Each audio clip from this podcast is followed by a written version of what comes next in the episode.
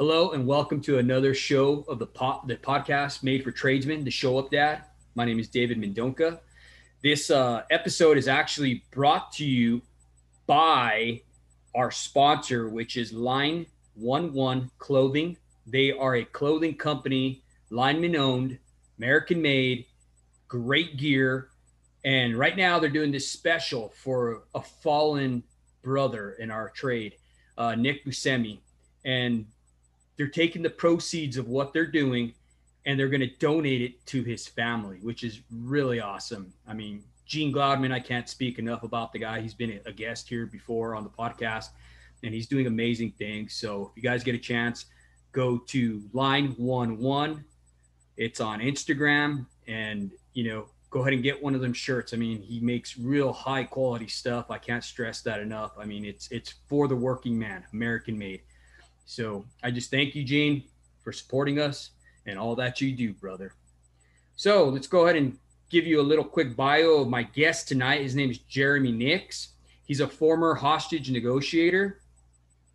With that being said, he is now a successful entrepreneur. Uh, in the last three years, he built a high seven figure generating business with his wife of 19 years.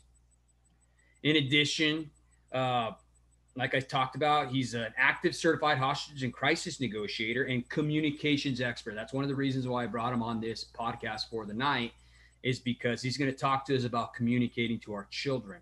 Uh, there's a book out there called that I touch base on one of the other episodes of the podcast. It's called uh, the uh, the uh, gosh, I just slipped my mind it's uh it called Verbal Judo. Okay, great book, great read. I know those guys study it and, and learn it and live it. They put it in practice, especially with the you know high risk situations, you know that they deal with being in the hostage negotiation negotiating realm.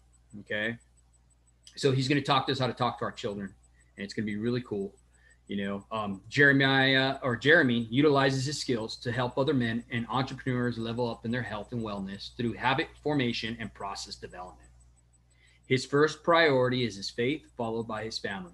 He is a present dad to two teenage sons and is determined to lead by example, to show them that you can build a successful life without sacrificing your values or the people you care most about. So let's go ahead and welcome him on here, and I'm excited to have him here. So,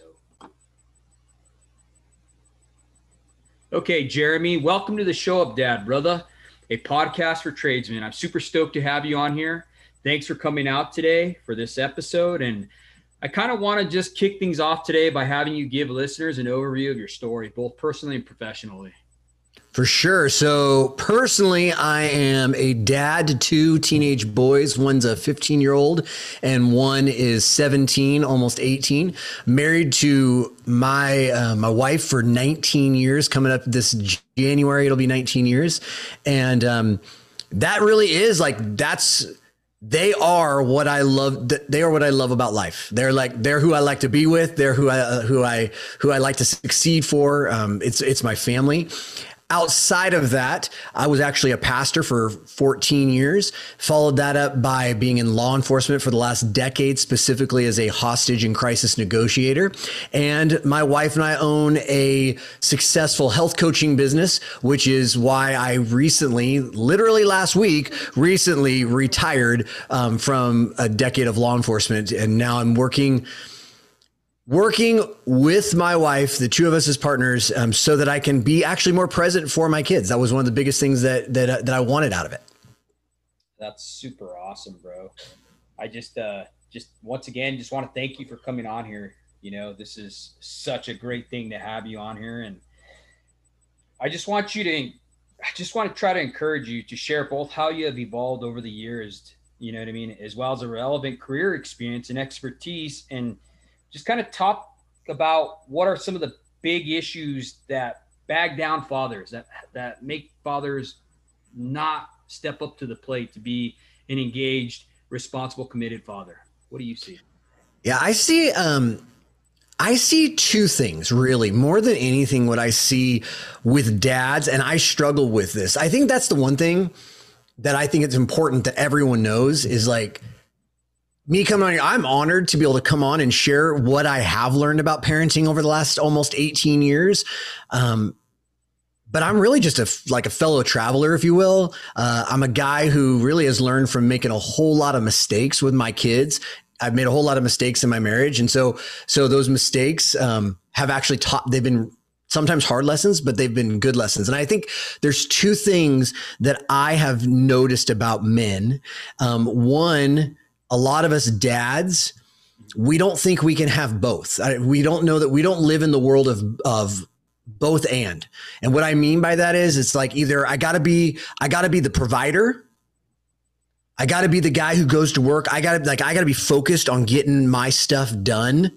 And so I'm so focused on providing that I I forget to enjoy the provision with my family. So, so I think a lot of guys think I have to have one or the other. Either I'm the provider or I'm the ever present dad.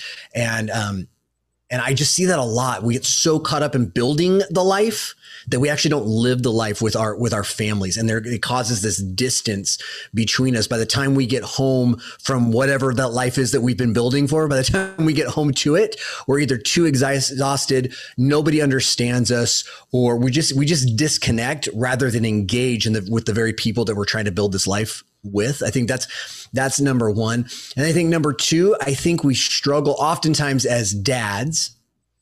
I think we struggle when it comes to just l- sitting down, connecting, and relating to our kids.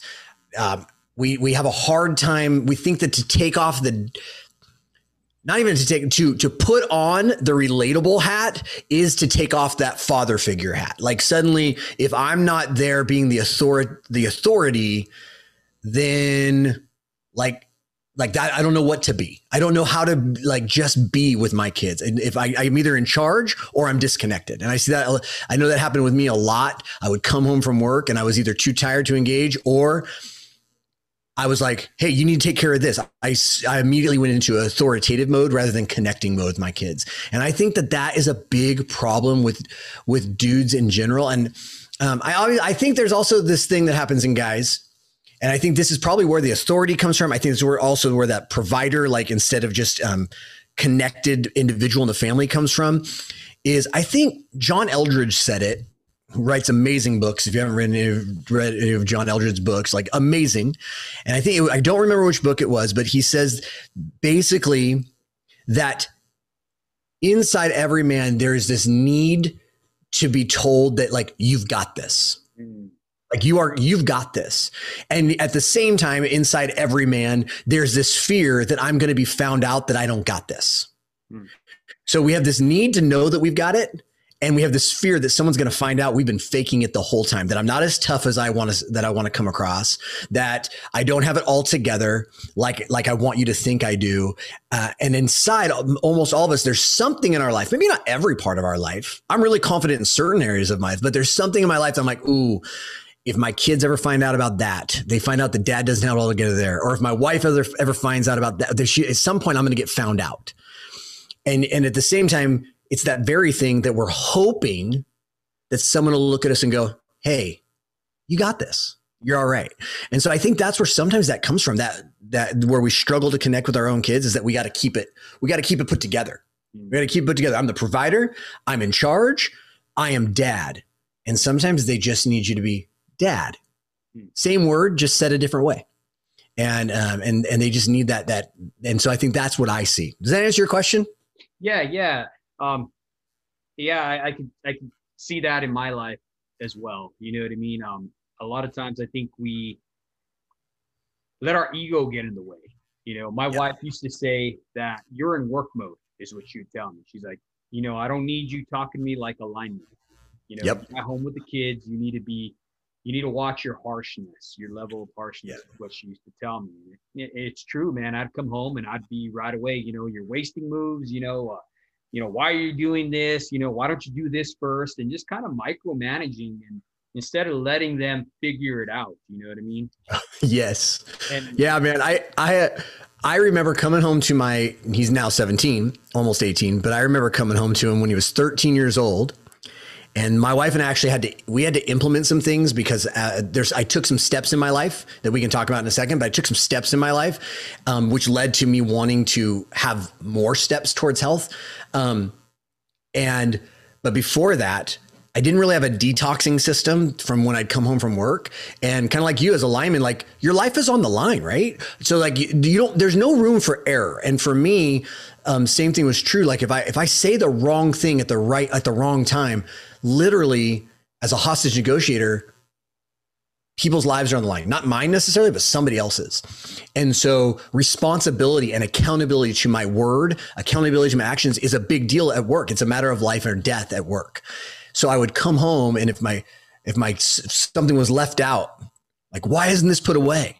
Why, why, why didn't you deal with this? You need to, and then I'd get the excuse, right? Your kid's 13 years old. Of course he's going to give you excuse. Oh, dad, I, I forgot about that. And I remember looking at him one time and I, again, why do I need to be this way? I, I, I didn't, I don't understand why it was, but I looked at him and like, let me tell you something. The back of my patrol car is filled with people who make excuses like you make. I basically told my son he was going to be a convict. And and my wife looked at me and she goes, You're not at work. We are your family. You're not on patrol. You're not you're you're be a dad, don't be a cop. And that was like a big oh yeah, because you do, you bring it home. All the stuff that you expect guys at work to do, you expect your kids to be the same way. And yet I mean, how long did it take us to grow up? I've been a six, I've been like a sixth grade boy most of my life. And so, so anyways, I totally agree with you, man. Do you feel that that created a, a chaotic atmosphere? Do you feel being those high stress levels? I know for me and my, my experiences, even with my childhood, I was used to chaos. I craved chaos. I craved that adren- adrenaline. So when things are going good in my life, right?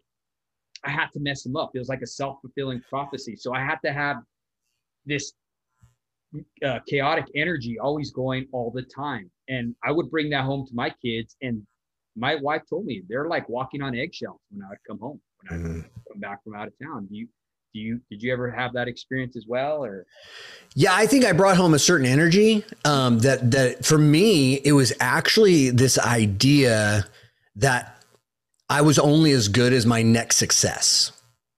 So I, I, because it, so because of that, I have always been a striver and a and a dreamer of someone like okay, like you know, I know a lot of dudes who dream about stuff and then just move on and don't do it. I was like, oh, if I'm going to say it, I got to get it done. And I'm going to, and so I would bring that home that it was never enough. I just needed to go to the next level and the next level, which then in turn I expected that from my kids. Like, hey, and so, oh man, dad, dad's on a rampage. We're going after something new. We're pursuing something new. And, and it was really out of my own, my own personal chaos that it would then cause that for my kids. And I would put this, and I, what I would do is put this pressure on them. And I was just no fun to be around. I was, I was miserable because out of my own need to like constantly strive for the next thing, I was never satisfied with me. And then that would turn into never being satisfied with them. And like my youngest boy, that just shuts him down. Yeah. That just completely shuts him down. He's like, okay, I just want nothing to do with it. I'll be in my bedroom. See you later. And my oldest boy, it would almost, it would actually cause he and I to, to go at odds. And then my temper would go. And then I'd find myself yelling about stuff that didn't even matter. And um, and so yeah, so I think different a different chaos, but yes, I brought my junk and brought it to the family, and and and I think our I mean I'm a I'm a dad of two boys. I think our our kids t- learn pretty quick how to read their dad and take their cues from him. Mm-hmm. And so I wonder often I often wonder like okay, so what have I instilled in them that they're now going to take into their homes and bring home at the end of the day? And I've had to ask for a lot of forgiveness. so, yeah. but, but yeah. Wow, that's awesome. Do you think some of those uh, that, you know, this, it's called a chaotic mix that we brought into our family, right? Yep. I think that was spawned from our personal childhood or your personal childhood? oh yeah. Oh yeah. I brought it in. Okay. Yeah, I absolutely do. I think that um well, I'm a big proponent of counseling. Like I have no problem saying that I'm a dude who actually goes and sees a counselor. Um and I didn't do that for a long time. I was actually a guy who was like, I will never go see a counselor. Nobody's going to get into here, right? And and and then I and then a couple years back, I decided it was time to do that. Um, some stuff at work um, really opened my eyes to how, for lack of a better term, how jacked up I was. And in the midst of all that, I discovered some things as we talked about striving. I discovered some things. I call it the head nod that um, that every young man again uh, because I raise I'm raising boys, but I think even our daughters need it.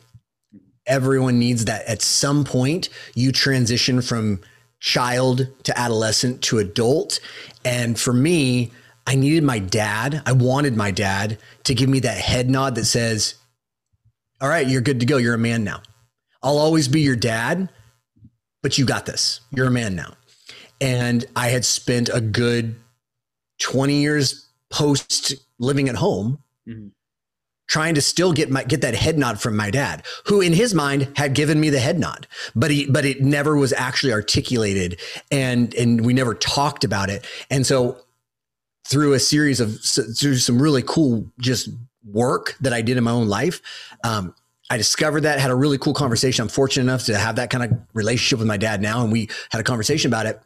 And I almost felt bad for having to talk to my dad about some stuff that maybe he didn't do that great. He did a lot of things great. There were some things maybe he didn't do that great. And it, and it had, it had hindered some of my own personal growth.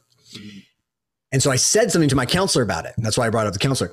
Says, and he goes, here's the thing your dad came from somebody who did some jacked up stuff and he improved on that. So you're the you owe it to your dad to actually improve on the things he improved on. And then your kids are going to be kind of jacked up because of some of the things you did and they're going to owe it to you for the other work that you did to improve on that. So each generation hopefully we just get a little bit better. And so yeah, I absolutely think that so much of what we bring into any relationship into as a, as men as adults um, so much of it comes from wounds mm-hmm. I, I, really believe wounds um, that have to be dealt with at some point in our life and usually we don't even recognize their wounds until we're older and so so absolutely i think that our childhood our upbringing the the culture in which we were raised has massive impact on the life that we're living now. There's a great, great resource, Men's Fraternity. Highly recommend it. That that guys go through it. It talks a lot about the different phases that guys go through um, at different ages. Like I'm in my 40s now, and and honestly, going in your 40s is not just a midlife crisis. It actually is this time where you start to go, you start to look back, and you realize how much you actually don't know. Mm-hmm. and you're finally there and you're like at this place of in some ways it's kind of some grieving because you're like well that sucks. I just spent 40 years. And then in another side it's this recreating of okay now that I, am discovering who i really am what do i want life to become? And so um anyways long long answer but that's my that is my answer. Yeah i think it's great that you touched on that and uh some of the studies i did you know just to uh to learn and to broaden my horizons on this topic is approval you know, we all seek approval from our fathers. And like you mentioned, you know, it may have been something that your father had thought in his own head that he had given you the approval, but in reality, we hadn't received it. So then that turns into a workaholic to where we're striving to gain other people's approval, you know, and it's, it's almost like a self defeating prophecy because we strive so hard, we push so hard, and it turns our whole world upside down because we start forgetting about the people that are important to us. You know, yep. I know I did that in my life. Um, uh, so I think it's awesome that you talked about that. Uh, one of the things I wanted to ask you: What are some practical steps fathers can take to improve their effectiveness in the household? You know, with their marriage and with their children. Yeah. Um, I'll answer that with an accident. It happened with an accident for me. Um, and what I mean by that is so here I was, I was a cop, and I, you know, I was just doing the, at the time I was a street cop, just working the beat, going to work, working shift work, 12 and a half hours a day, nights. And honestly, I, um, you work really hard to get into an academy when you're a cop and you, you know, and I was an older guy going into my academy because it was my second career. So I worked really hard, got into the best shape of my life, did all this stuff to get through this academy because I didn't want these young punks to get one over on me. So, so I worked really hard. And then you get out of it. It's almost like, it's almost like dating You, you look really good while you're dating, and then suddenly you get married, and you're like, "Oh, hey, I don't even have to take a shower anymore." And so, same thing happened with my with my physical health. I um I just stopped taking care of myself and just was doing shift work, eating eating tons of the the the jokes about cops and donuts. They're not jokes. They're it's a reality. And I mean, I was eating donuts and Snickers bars and just down in all kinds of like energy drinks, everything that I shouldn't do consistently. I did consistently every day. Gained a bunch of weight and um, ended up getting into a fight with a bank robber, and which sounds really cool, except for because of my physical, um, the, the fact that I had gone backwards physically, my condition or lack of conditioning um, he actually almost he almost killed me. I, I, actually they call it the fight for your life. He got he he actually got the better of me. He was on top of me and he didn't run away. Most guys want to run away. This dude wanted to fight and he was going to fight me. He was going to take my gun. Um, he uh, he had really hurt me and a, and a citizen stepped in and, and actually saved my life. And it was a wake up call for me that I needed to do something. For me, um, like I said, it was an accident. I just told I told my wife, and then I and I found a coach to help me. Um, I said I got to get I got to lose some weight. I got to get healthy somewhere. I got to fix this. And one of the things I tell people all the time: health craves health. Yeah. So when you get healthy in one area, I will tell you right now, body, mind, and spirit, when those things are all getting healthy, that's like the trifecta of awesome. But I personally wasn't at a place to put in the hard work at that time. So I just was looking for something to, I just wanted to get, I just wanted to get healthier. And I think getting healthy in your body is actually one of the first places to start. And so I started there. I ended up losing a bunch of weight, but in the midst of that, health craves health. So the first thing I would say is get your physical health in order. I think dudes do not take care of themselves. We just don't. Like, I don't have to get up and do my hair, it's gone. I, I, I don't have like I can do a lot of things without taking. And I think we we eat more junk food, we drink more junk drinks. We just don't take as good care of ourselves physically, and a lot of times it's because we have physical jobs. It's like we can hide a lot of the unhealth um, for a long time. I really do believe if you'll take care of yourself physically, you'll begin to want to take care of other things. I, I see it happen all the time. So that's my first thing I would say. So I lost 35 pounds, started feeling really good, which then led me to want to take care of other things. I started recognizing some bad habits. The way I lost the weight was through, it's actually through the program I coach now, but the way I lost weight is through actually looking, finding habits and my responses to triggers in my life. So for example, stress. I, if I, if I was getting stressed out, the minute after a high stress incident at work, I was at McDonald's and I was there and I'm like, I'm talking two and three double cheeseburgers. I would I was just eating those things. That's how I was handling stress. So I began to recognize those stress triggers and I began to change the habit. That led me to feeling better, which led me to want to do other things, which led me to getting counseling because of me not being necessarily the best dad and the best husband. And I started to recognize triggers in my marriage that were not healthy. It wasn't food related, but it's the way I was treating my wife, it's the way I was talking to her or not talking to her, isolating myself from her. So the first thing I would say is get physically healthy. When I did that, I was riding home with my son, and he was um, 13, and we were laughing because he and I wear the same size clothes now because I had lost a bunch of weight. And I told him, I said, dude, I'm going to show up to your school and I'm going to be dressed in your clothes and all your friends are going to want to hang out with me and they're not going to want to hang out with you anymore and just making jokes like just being the stupid dad stuff. And he got real serious and he looked at me and he said dad i'm so glad you did this. And i said and i didn't pick up on it. I'm a little slow and i didn't pick up on it. I'm like what do you mean so glad i did this? Lost, lost a bunch of weight? He said no i'm so glad you got better. Hmm. and then he followed it up with because i'm not scared of you anymore Number one, I'm really amazed that my son recognized the difference between just losing weight and getting healthy. Yeah. Um, but number two, to be told that your son was scared of you hmm. was the ultimate wake up call. And it and the reason it started to change is because health craves health. I started with one area of my life, which led me to want to fix the next and the next and the next. And so from there, I made a commitment to continue to get better And so some of the things that I started to do, I told you, like one of the things that I that at that point we implemented in my family was I had a high stress job.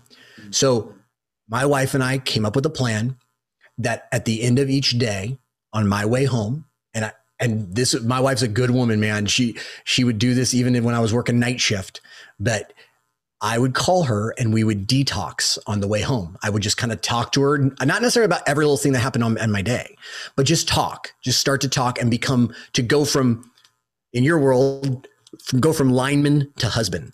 Yeah. Um, and for my world to go from negotiator to husband. So by the time I got home, I was ready to be husband and dad, and the job was done. So that was the first thing that I did. Sorry, first was health. Second was I came up with a plan to detox from work.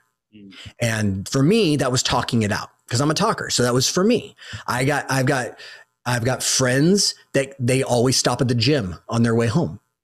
So they would say, Hey, I'm going to stop at the gym. I put in half an hour. Literally, I got one friend, half an hour at the gym. That's all he does. Just a half an hour on his way home. And um, because he needs to do something to detox. Um, I know guys that read books. A lot of guys think that it, you know, it needs to be drinking or it needs to be going out with their friends to the bar and so that's actually the worst thing in my opinion you could do you actually need to get back to normal life not escape normal life so you do something to detox so that you can get back to normal life whereas the other things are escaping normal life um, so th- those are those are the two things that I did is came up with a I got healthy and I came up with a plan. And then I really started to actually take the connecting skills that I have at work. Yeah. And I started to implement them at home.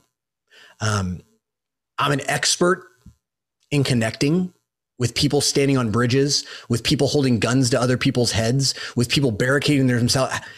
If I can do that, if I can connect with a guy who's going to prison for 300 years when he comes out of his house, I'm pretty sure I can connect with my wife and I'm pretty sure I can connect with my kids. So I began to utilize those skills to be more intentional to connect with my with my family at home. Um, and it really had a major impact on the way we connected. Wow, that's amazing that you said that, and uh, you started talking a little bit about, uh, you know, cascading habits and stuff like that, and and having that level of awareness that you found. You know, you recognized you you had a problem, right? And you created a plan to go ahead and tackle that problem, which absolutely really awesome. Um, for me, I did kind of like what you did. I would talk to my wife and then also I would go on runs five miles a day. They thought I was crazy. You know, some of the some of the jokes that the other lineman said was like, "Oh man, he's he's running and he's not even running from anybody." You know what I mean? That was their, joke. You know what I mean? So, yeah, I I, agree with you 110 percent on that. That that's so awesome that you uh, touched on that. You were talking about some of the skills you used from work to be able to communicate with your kids. Let's go ahead and dive a little deeper on that. That way we can tell the audience, you know, maybe some of the stuff you did and you yeah. Yeah. So, like I said, I found out that my kids were actually scared of me. Mm-hmm. And that was a big wake up call. And so I didn't want that. I actually, I want, I want to, like I told you, I retired from all of that simply because, first of all, I figured out an option that allowed me to do that. But secondly, because I just, I want to be, I want to be with the people I'm building my life with, for.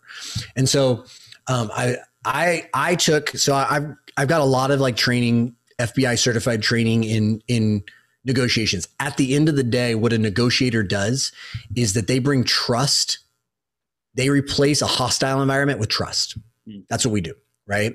And so there are some very simple things to build rapport um, and to connect with um, our kids. I John Maxwell wrote a book. John Maxwell's a great leader. He wrote a book called Everyone Communicates, but Few Connect. And the idea is that we all do a lot of talking. Yeah. But how many of us are actually connecting with the person on the other side? And so some of the things that I started to do with my sons, um, I learned this. This is something I actually did early on in their life from a, a mentor taught me. And I'm like, I can do the same thing now. But so one of the things was setting up a time that it wasn't about what dad wanted. I think we oftentimes, the way you connect with anybody is to not make it about you. Mm-hmm. So if you, mean, anytime, like the greatest thing to do and the greatest compliment you can pay anyone and draw them to you is by asking them about them. So that looked like things like, hey, going to my youngest, who is a football fanatic. The kid, if like he eats it, he sleeps it, he breathes it. He's football. He's he's actually at football right now, and here in California, football is actually canceled, but he's at practice, so he doesn't care. So going to him and going, hey. What do you want to do? I knew the answer was football, but hey, you want to do what do you want to do? Whatever you want to do, let's do it. So the first way I started to connect with my kids was putting down my own agenda so that I could actually just be present with them in their world for a second. What that looks like, um, I think a really cool thing you can do with your kids are younger is what if a half an hour before their bedtime, you go in to their room, you sit down and you let them direct the playtime. I mean, so many times we as we as the parents want to go like, okay, let's play a game. And then we'll start to tell them what game we're going to play. We get to pick out the pieces. We even tell them when they're breaking the rules. But instead, what I used to do with my kids when they were little is I'd go in like, hey, what are we going to play? Cool. Which character do I get to be? Okay, what are this character's powers? Okay, great. I didn't set any rules. I let them run the world because so oftentimes they get all they get is me running the world. So that's the that first thing was getting on my agenda for a little bit to to listen and enter their world. Second thing is learning to actually connect through getting really curious. Um, I drive my son to football practice three days a week, and I found that we were really quiet in the car, not a lot going on, and so I began to get really curious about his day. And I use one of the things that we talk about in negotiations is we don't ask yes or no questions. And as a dad, I was just asking my son these dead end questions. We don't ask yes or no questions as a negotiator. We ask open ended questions. And so I began to make a list of open ended questions I was going to ask my son. And so every day I wouldn't ask him, Hey, how was, how was school today? That's a dead end question. It's either good or bad, or I don't know. Instead, I would ask him questions like, Who'd you sit with at lunch today? Oh, okay. What was one thing you learned in science today? What do you love most about your PE teacher? Hmm. What do you what class are you really like you just can't stand the teacher right now? Tell me something horrible about a teacher. Like just being curious about their pretty soon it got to the point where I would only have to ask one question and that would take us the entire 15 to 20 minute drive to football. It started with very little talk and then it became and then after practice, we could pick right back up on the way home. And I found that sooner sooner than later, not only did did the conversations get going quicker, I didn't have to ask very many questions because he knew that I cared about his life. And so he would actually initiate conversation. And now he was he was young when this started. At 15, my wife was just gone for the week. We hung out the whole time I, I, we we literally talked every night. We had dinner together. We like my now my oldest, he's got a girlfriend. That's another issue. But he my my youngest was around and and we hung out. We talked. He initiated conversation. So just asking questions. That sounds so revolutionary, but I'm telling you, or like sounds so like boring, not revolutionary. But I'm telling you, it changes everything. And and then I'll give you this last one is I call it emotional. Well, I don't call it this emotional labeling. Mm. This is really hard for dudes sometimes because we don't think we're supposed to show emotion. Sometimes there's something going on with our kids and we can tell and we're frustrated and they're frustrated, but they don't know how to say it. And we're like, would you just tell us what's going on? Just tell me what's going on. Like I used to walk out on time, like, what is wrong with you?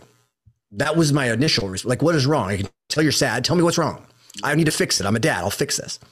Instead, I've started to ask the question, Hey, what are you feeling right now about this? What like how does it make how does that make you feel? Not because I'm a psychiatrist, because I want to know what the emotion is. Or where do you feel it? Like, does this hurt your gut? Ask my kid, like, is it in your gut like, ugh, this, or is, is your mind just like hurting because you're thinking so much? Understanding their emotional beginning, or saying things like, hey, you sound pretty angry. Hey, you sound kind of scared. You sound a little disappointed my oldest just recently got rejected from his top college that he really wanted to go to. Mm-hmm. And he tried to smile at me and say it was okay, but I could see him holding back. I could see it behind his eyes. And I said, dude, you're smiling right now, but this feels like it's really hard and a lot to carry. Um, what are you feeling inside? And boom, he broke We had a really great conversation about disappointment and unmet expectations and f- making his own mistakes. And it was probably the closest I have felt and he has felt to me in a long time simply by getting to the emotion. So those are two things that I would recommend. Well, I think that's pretty awesome that you uh, utilize that with your children, and uh, I see that when you touch base and even you know what you're talking about in my own life with my daughter. You know what I mean? Just you're absolutely right. Just being able to ask her those questions that aren't open ended. You know what I mean? And just being able to communicate with her. And you're absolutely right when you talk about trust, because I think it's John Maxwell who said, trust is earned by drops and lost in buckets. So you got to build that trust. And it starts by just the little conversations.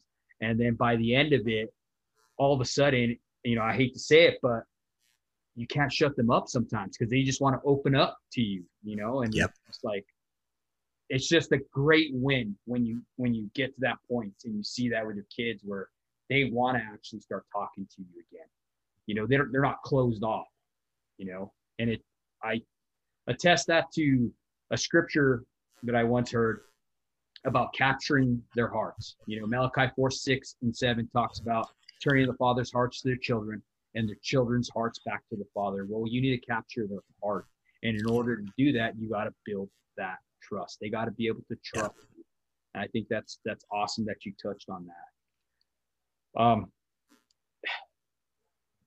I think the appearance of having it all together is not only inaccurate but potentially harmful for aspiring men looking to grow and improve across different areas of their life. You and I would both be the first to admit that our journeys have been anything but easy. I mean, our lives, you know, what we did in our past lives as, as a hostage negotiator and a journeyman lineman, you know, it hasn't been easy for us, right? So we definitely don't have it together. If you don't mind, I'd love for you to be able to be real with our listeners and tell us what's the number one challenge you faced or are still facing that has turned out to be a catalyst for your growth as a man. Mm. Wow. So, hmm. and, and I, I share this only because of um, my wife has given me permission to, but in 2009, um, which over 11 years ago for us now. Um, I, again, I was a pastor. Um, I was a, actually a, I was actually lead, a lead a leader at a church, the third largest church here in where I live in Southern California, and had had it all had it all going well for me. My family looked like we were put together, and um, and I worked really hard to keep that image alive. I, I, didn't want anyone to know that anything was ever wrong. I didn't want anyone to know anything bad about us. I want we had it together, and um, and that was because I was still looking for the head nod. I just was looking for the head nod, and in the midst of that, I made some very nearly fatal decisions that caused my wife to feel very unseen because I was so concerned about how we were seen that I wasn't seeing her needs at all. Um, I made some decisions that left my family feeling alone because what mattered most was that I succeeded. And I don't, I, I my wife had her own things going on. We both had issues. We, everyone brings baggage to a marriage. But in the midst of that, we got to a place that we nearly didn't continue our marriage. Uh, I went from being the guy leading and the pastor counseling to the man sitting in the lead pastor's office with with my wife and I couldn't even look at her. Didn't want to look at her, didn't want to talk to her. Um, she had she had failed me in a way that I was I'll never forgive you. And um, and what had really had happened is she had exposed my own weakness and my own inability to see my personal worth. Hmm. And I I do mean I do believe this that so many of us, but specifically let's just talk about me.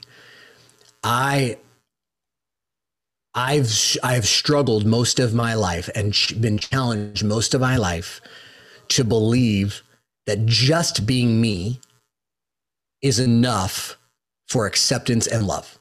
That just who I am is enough. I've always thought it's about what I can do for you, how I can help you win. If I help you win, then you'll see that I'm valuable. If I can take care of your needs, or if I can take care of my wife's needs or my kids' needs, if I can provide, that's what makes me valuable. And that moment sitting in that pastor's office and and and us having a conversation and making a decision um, to go get some help per individually and as a couple um, to make a decision to stick it out even though it was really hard and the two of us were like we don't even know but to make the, the commitment to stick it out that challenge led me to to it exposed a whole lot of other weaknesses in me that were then caused me to go am i willing to stick it out on all of these things to grow not just fight for my marriage but to fight for the truth of of who god says i am and um, so in all of that i began to go down this journey that has now been an 11 year journey that that um, and i still fight it to this day but it has been this 11 year journey of recognizing there's three themes that I see. And again, just bringing my faith to the to the mix for a second. There's three things that I see as I've walked through life and um, and, and as I've looked at how the like how the Bible, um, which which um, how the Bible kind of shows us that God shows up and that themes that I think that God gives us. Number one, you are loved. Hmm. Learning as a man that that's just it. It's not like you are loved because you did something. You're not loved because you're tough. You're not loved because you're fearless. You're not loved because because you are because you are perfect or stronger than the next guy or or whatever. You are just loved. So that's number 1 you're loved. Number 2 you're not alone. I felt very alone during that season and I had to realize I've never been alone. I've never, and you know what the truth was? Even when I acted like my marriage was perfect, even we, when, when our marriage felt perfect, I wasn't alone, not just because my wife and I were good. I just was never alone.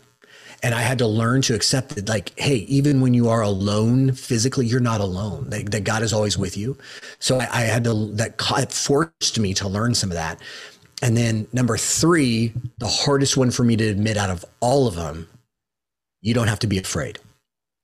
And those are those are three themes that I learned, and I learned them going through the hardest, the scariest, and loneliest time of my life as a during a time in my marriage that I didn't know if my marriage was going to last.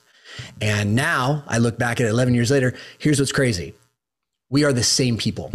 Uh-huh. She didn't make me a better person. I didn't make her a better person. We individually have grown, which has caused our marriage to be the kind of marriage that I never even dreamed possible and it's caused my business to grow. It's caused my parenting to be better but it's because i've had to learn through hard those hard moments of and recognize like i was always feeling alone. I was always feeling unloved and i was always scared. And i never needed to be if i could just accept the truth of how i was created who i was created to be and who did the creating.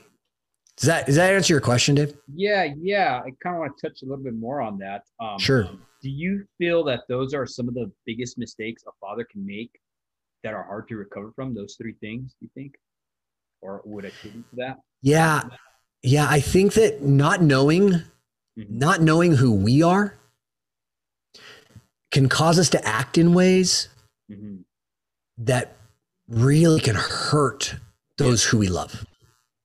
Absolutely. So yeah i mean i think that's the best answer. Not knowing who you are and that's the truth was I just didn't know who I who like I said for me it's knowing who my creator is and who he created me to be and by not knowing that and not accepting even as a pastor in a church but not accepting that stuff yeah.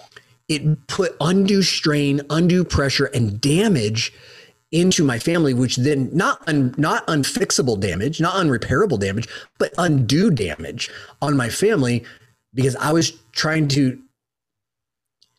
I was trying to be someone I actually wasn't. Mm. Wow, that's a that's amazing that you touched on that. Um, I agree with you. Where one of the things I always tell people is when you know whose you are, you'll know who you are. Yep.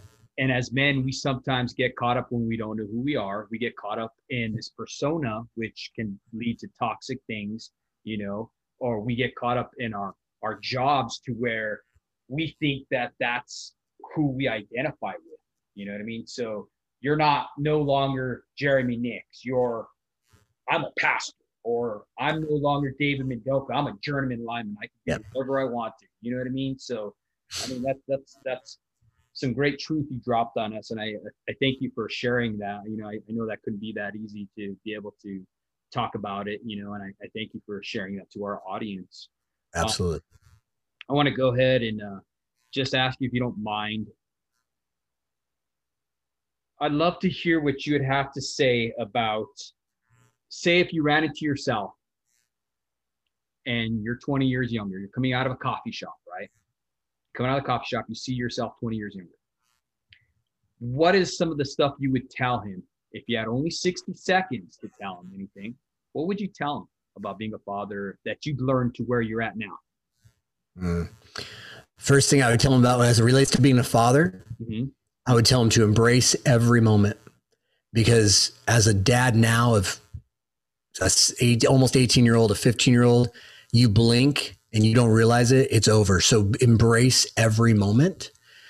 Um, screw up often, but ask for forgiveness even more frequently. Hmm. Um, because you're not going to do this right. But the the most right thing you can do is be open to be to ask for forgiveness and be humble about it. Um, I would say that I would give that I would give me mm-hmm. I would give me the head nod. I would say you have got this. Mm-hmm. You are way more equipped. You're way more ready than you will ever believe you are. And then I think the the final thing I would say to me mm-hmm. is I would say at some point, you're going to have to recognize you've done everything you can do. So let God do what God's supposed to do, and He'll take care of the rest. I really like that, man.